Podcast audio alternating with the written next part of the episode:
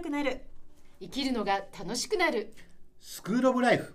何でも可能姉妹姉陽子と。妹さゆりと。そしてメントレしんちゃんでお届けします。はい、はいお願いします。お願いしますよろしくお願いします。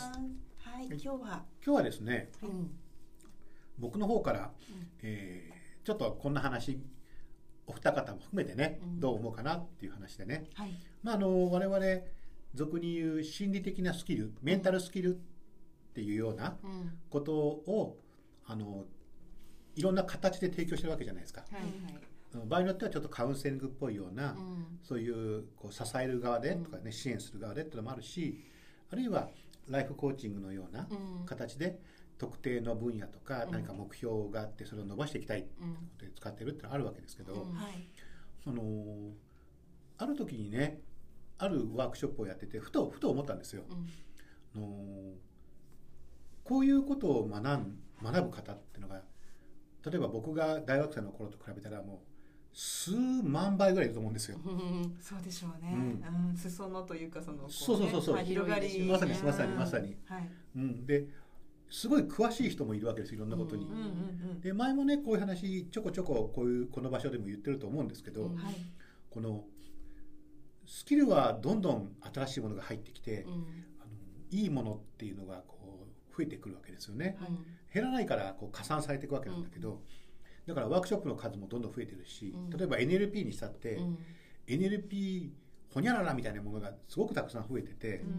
うん。うんだからねたまにね聞かれるのがはい。あのー鈴木さんのところでやってる NLP っていうのはどういうやつですかみたいな、うん。うん。っていうことを言われると他と比べて分からないからみたいな、うん NLP が分からないっていうことじゃなくて他と比べてどう違うんですかみたいな話が出てきたりするっていうこともあったりする中でね、で我々はまあある意味専門家だから、そういったことを常にインプットしてるってこともありますし、こういう仲間で話せばそういう話がよく出るしっていうことなんですけど、多くの方たちは自分がその専門家になって例えばトレーナーになりたいとかカウンセラーになりたいとか、あるいはコーチになりたいとかっていうそういう発信者になる人は別としてどういうところで、えーこういうスキルとか経験ってのを生かしておられるのかなっていうことについて。なるほど。うん。まあ、この間やったワークショップの中ではね、うん。あまり具体的なことは言えませんけど医療関係の人とか、あるいはご自分で、えーお店を経営してる人とか、うん。うん。あるいはあのなんていうのかなこうちょっとしたこうアート的なことをやってる人、うん仮にそれが木工細工であったりとかうんうんうんうんにしてもなんかそういうことやってる人とかね、はいいろんな人がこういうことを学んで、うん。もちろんそのアート的なことそのものの能力を上げるためにって方もいるし、アート的なものを使ってコミュニティを作っていきたいので、そのコミュニティを作る上での人の理解がしたいからってこともおられるって中でね、じゃああの、まあ、お二人の日常も含めて皆さんのところに来ておられる方たちは一体どのようなことにこれを使っていくのかと。うん。うん、横姉さんもね、使ってる中で割とこう炎上的な立場でね、使うっていうこともよく聞くし、どうですか皆さん？どうですかね。なんかあのー何人かが言ってくれてたのでは例えば私はソーシャルパノラマっていうね人間関係の,、あの地図を書き換えることによって、あの関係性を良くする、んえ特に職場とかね家族関係の中でっていうようなのを受講してくれた人たちなんかは朝起きた時に「いや昨日こうだったしなあの人と」っていうのであの人間関係イコール位置関係という言い方をするんですね。でその自分ののメンタルスペース心の空間の中の配置を変えてみて自分自身整えてから仕事行くようになったらすごい楽になりましたなんていうようなねお話を聞いたりもおしますね。そうするとそれはあれか朝のちょっと例えばほら朝会社に行く前に、こうハーブティーかなんか飲んでこう気持ちを整えるのと同じようにハーブティーっていうのが面白いですね。なんかこうコーヒーガバガバという感じよりもなんかちょっといい感じしません？そうですか。はいはい。で仕事場にいた時のうん。自分自身のこう人間関係の作り方とか、うん。まあ、ありようも含めて、うん。そういったもののこうちょっとマインドセット的なことをやってうん。気持ちよく過ごすみたいな感じですかね。そうですね。そう、うん。あとあとはそのタイムラインっていうのね NLP の中ではありますけれども、そのどうしても残業が減らせないっていうことがはい。毎年うん。その上司から言われる課題だっていう。でその彼女のタイムラインを調べてみると思いっきりこの自分の中を通ってて客観視ができない。その時間の客観視ができなくて今目先目先の仕事だけに没頭してしまう。えじゃあそのタイムラインを、あのえっと、見えるように自分のタイムラインを置き直しましょうってやって。で普段はあの今まで通りでいいけど、あの朝会社に行った時点でタイムラインピッと置き換えるって言ってやってみませんかっていうのをね、ええそんなようにして、あのいいですねうんうんうんうんあのそういうのをやってますっていう人もいますね、うんうんうんうんそんな感じですかねメンタルスキルはね。そうすると時間の感覚が変わって、うんあの時間管理がしやすくなるっていうそうです感じですかね。ね。うん。うんそうそんな感じですかね。私はもうあとはここ2、3年は特にメタ認知ができるように日常的にメタ認知をして、そして自分が、えー手に入れたい未来のための選択をしているかどうかっていうのを、もうその場その場であのできるようにメタ認知のために役に立つようなスキルといいますかね、うん。ものをなんかお伝えするようにしてますけどね。それはあれですか？こうこれから先のうん。あの未来のことを考えやすくなるってことですか？えーのもそうまあ、それを明確化されてるその目標みたいなのはありますけど何か選ぶ時決断する時にいつものパターンに落ち込まずにメタ認知してこれを今選びそうになってるけどこれって本当に私が行きたい方向ですかっていうのが確認できるようにするとかね。うん。そんな感じですかね。そうすると皆さんにとって役に立ってるのは、うん。日常生活をまず心地よく暮らすための、うん。あの一つの何らかのこうよりどころっていうものであったり、うん。あるいはこう、まあ、メタ認知の話だったらうん。決断をする時の決断の仕方のバリエーションを増やしてうん。より良い決断ができるようなそういうやっぱり自分のことを整えてるために使うって感じなんですかね。そうですね。私はそれがああのそうできるように結構セミナーとか構成しますかね。うんうんうん。うんまあ、横根さん自身もね、うん。あのいろんな課題があったりした時にそうやってね、うん。まあ、こう自分に使ってっていう経験が豊かだから、ううん。ん。そういうふうにしていつもの自分にはまるんじゃなくて、うんこっちのスキルを使って見てみると、うんもっと可能性が広がるよっていうところから、うんそういうことをやってみたらっていう提案になるのかな。そうですね、どうですかお二人は？そう、さゆさんどうですか？あそれは、えー、と私がというよりもお伝えした方がどういうところそうそうそう、に使ってるかってことですよ、ねあの。ビジネスコーチングもや、うんうんとかエグゼクティブコーチもやってるから、はい、そういう人たちにとってじゃあこういったことを知ることで、うん。あのなん何の利益があるのかなとかね、うんうんうん。もちろんそれはこちら側が利益があるはずではなくて、うん。はい。向こうがやってみてどうだったかってことも含めてね。そうですよね。まあ一つは自己理解のこう目線っていうものを増やすっていうのがあるみたいですよね。今までだったら、うん。A という形にしか捉えれなかった例えば自分のこともそうだし、まあ、その周りの起きている状況、まあ、例えば部下の方かもしれないし、まあ、例えばじゃあ仕事とはっていうことかもしれないけど、うん。それに対してこう別の見方のこうインデックスを増やすっていうことは、まあ、ビジネスフィールドの方にとってはなんかそれは役に立ちますっていうのをよく聞きますね。うんで、まあ、具体的にはあの、ね、NLP も活用してやっているので言葉遣いっていうのがその考え方にとても影響があるんですよっていうような話とかをよくするんですよね。あの心理ワークっていうのはねあのセミナー会場でだといろんなそういうこうスキルをねあの今お姉さんが言ったみたいにタイムラインだとか、こうスペースをイメージワークをっていうのがすごくパワフルでいいのと同時にうん。仕事のこう文脈でやるときは、まあ、言葉っていうのはすごくうん。こう切り離せないことなのでその言葉遣いが考え方っていうのをすごく影響してるっていうようなこととかもあの一緒に学んでもらって。じゃあそのどういう言葉遣いっていうのを意識したりとか増やせば自分のこうあの今ハマってる発想がうん。もっと役に立つっていうことになるのかうん。なんていうのをサポートすることが多いんですよね。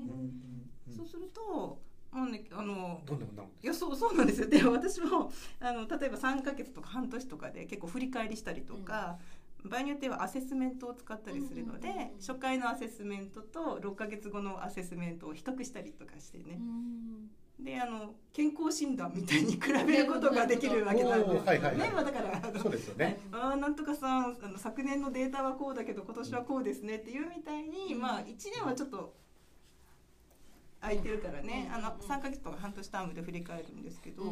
やっぱりね著しく数値で変わることっていうのはあって、うん。でいろいろやっぱりお尋ねすると、うん。あの言葉遣い意識して変えましたっていう方は、やっぱりあの結果が伴ってるなっていうふうに思います。うん。その結果っていうのははい、マネージャーとしてあうん。の部下に対してこう有効なはい。指示が出せるようになったりとかっていうようなそんな感じのことですか？あそうですよね。だからまあそれはこう、まあ、差しなんか必要性がすごくあってっていうこともあるし、うん。あの自分なりにあそこが大切だなそれだったらやってみようかなとか、まあうん。あのモチベーションはやっぱり2方向あるんだけれども、うん。うん。うん。なので今までだったら自分がいあの、まあ、さっさとやろうみたいな風にいつも自分がこう考えてた人がいやちょっとここ立ち止まってこれまでどういうことができたかなっていうのをえできたんだっけって自分に問ううんうん。みたいな自分のコミュニケーションで使われる人もいるし、うん。もう直接的に、うん。あのメンバーとか部下の方に話しかける言葉っていうのを、まあ、あのあなたはどう思いますかっていうのを最後につけるようにしたとか例えばね、うん。でそれはいつも自分が責任感があるから、自分で決めないと自分が正しい判断しないとっていうふうにいつも考えて、そういう指示とかコミュニケーションをするんだけれども、うん。最後にそういう言葉遣いっていうのをつける。まずはなんか型から入るみたいな感じですよね。ううん。ん。そういうことは結構よく聞きます。うん。うん。その結果その人たち特に管理職の人たちはいの中にうんうんはどんなこう違いとかこう利益が起こった感じなんですかね仕事がやりやすくなったとかうんあのどうなんでしょうね。まあいろんなケースを聞きますけど、今までだったらやらなかったような取り組みををするようにしましたなっていうようなあのことを聞くことがあります。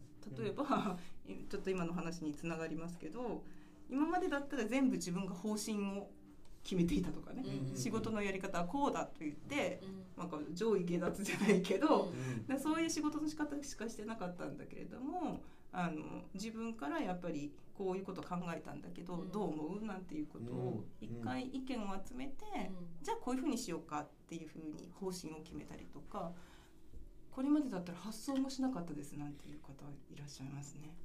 うん。うん。そうするとそういった発想っていうのは自分がこういう、えーメンタルスキルを学ばなかったら、ええええ、ももしかしたらどっかでは浮かんだかもわからないけどああのこういうことを勉強したからこそうん。自分が身につけることができたっていうそういう話なんでしょうかね。それもあるし実はそれだけじゃないみたいで、うん。なんかね情報としてはそういうふうにした方がいいんでしょってなんか分かってるんですよ結構。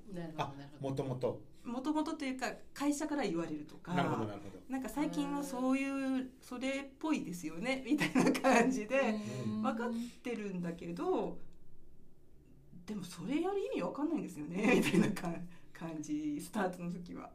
あなるほど。は言葉としてはええ。聞いてるけれども、はい。ちゃんとこう具体的なものとしてはよく分かってないっていううんことですか？とか、まあ、自分がやるっていうことに紐づいてなかったりとかそのやるメリットなんていうのも腑に腑に落ちてないっていうのが腑に落ちてないと強いと思う。まあ、実際にやらなければね、はい。頭だけで分かっててもね。うん。なのでそこをまあその方にとってはあのなんていうのかなここがポイントかなみたいなことを一緒にやれるようにやっていくっていうのが多いですかね。うん。特にそういうビジネスの現場でうん。やってる場合っていうのは皆さんはその後も自分でやったりするんですかねそれを？そうですね。そこはもう正直ね結構幅がある気がします。あの、うん。例えば半年間ご一緒したりうんうん。すると、すごくもう勘どころよくやなんかこうパターンでこう掴んでい,、うんかれるっていう方もいればそうですよね。まあやっぱりもう少し継続してやった方があのその方にとっては吸収なんていうかなアウトプットにつながりやすいかもしれないなっていうことも、まあ、場合によってはあるかもしれませんね。うん。うんでも一回経験をすればこう立ち戻ることができるっていうのはね一あつ違いかなとは思いますけどね。そうですね。うん、それが自分から学んだのか会社から機会としてやったのかっていう違いもね、当然あるかもしれませんけど、うんうん。なるほどでどの道してもそういったものをうん、自分がインプットしたからこそっていうことですよね、結果としてはね。そうですよね、うん。だからご本人が結構なんか、まあ、数値で見たりする時はあこんなに出るもんなんですねなんていうふうに、おっしゃること結構ありますね。うん。は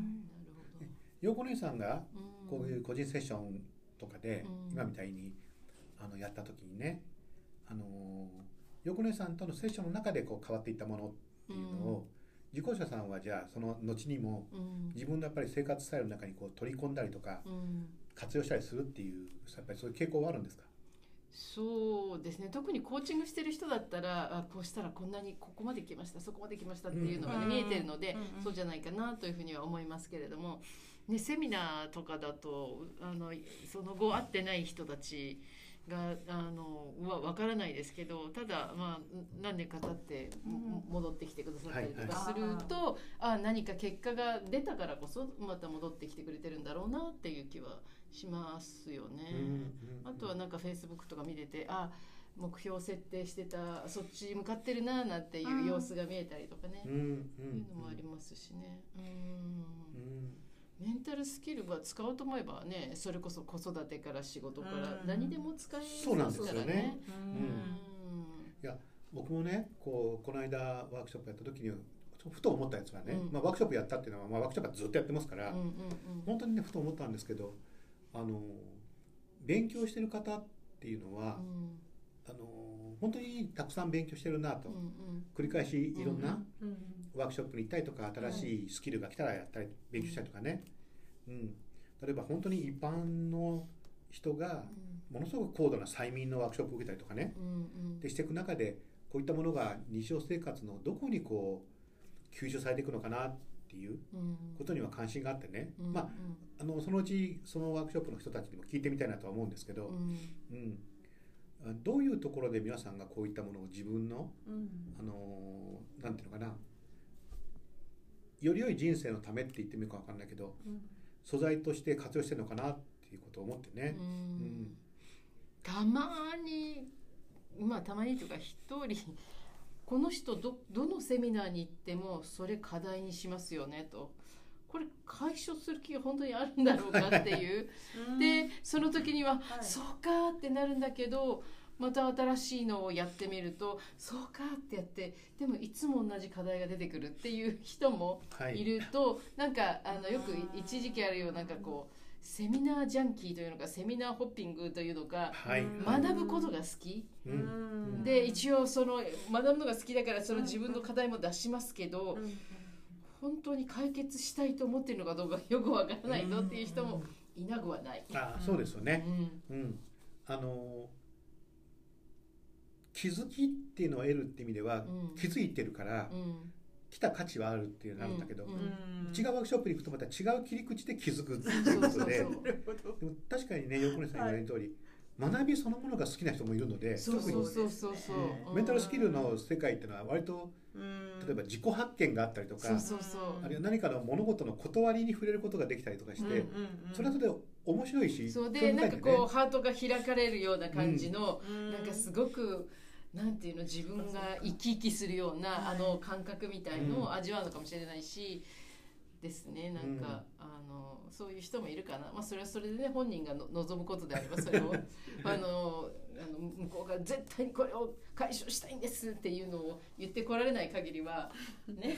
そうですね。なんとも言えないでも昔のね昔ってそんな何十年も前じゃないかもしれないけどこういうセミナーが日本で始まった頃っていうのは割とこう癒しに関するようなワークショップとかこう自己発見に関するようなワークショップっていうのが多かった気がしてね。はい。その頃っていうのはそのワークショップの場所に行くことによって変化が生まれてだからワークショップの場所から帰ってくると日常生活が待ってるみたいな感じが、うん。なんかちょっと海外旅行みたいなそうそうそう。イメージが今湧きました。ですね。うん。うん。うんでその感覚がまだねある人っていうのはそんな感じかもしれないですよそうですね。ね。うん、でもある時からなんかこう主体性みたいなものっていうのをこう問われるようなことも増えてきたような気がして、はい。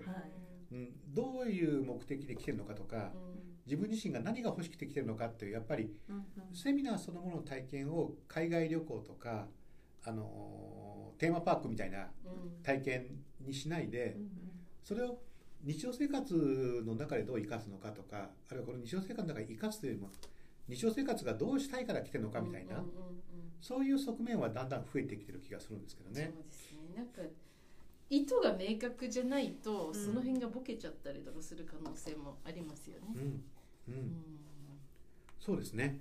あのーやっぱりそのワークショップを受けに来られるっていう中で、うん。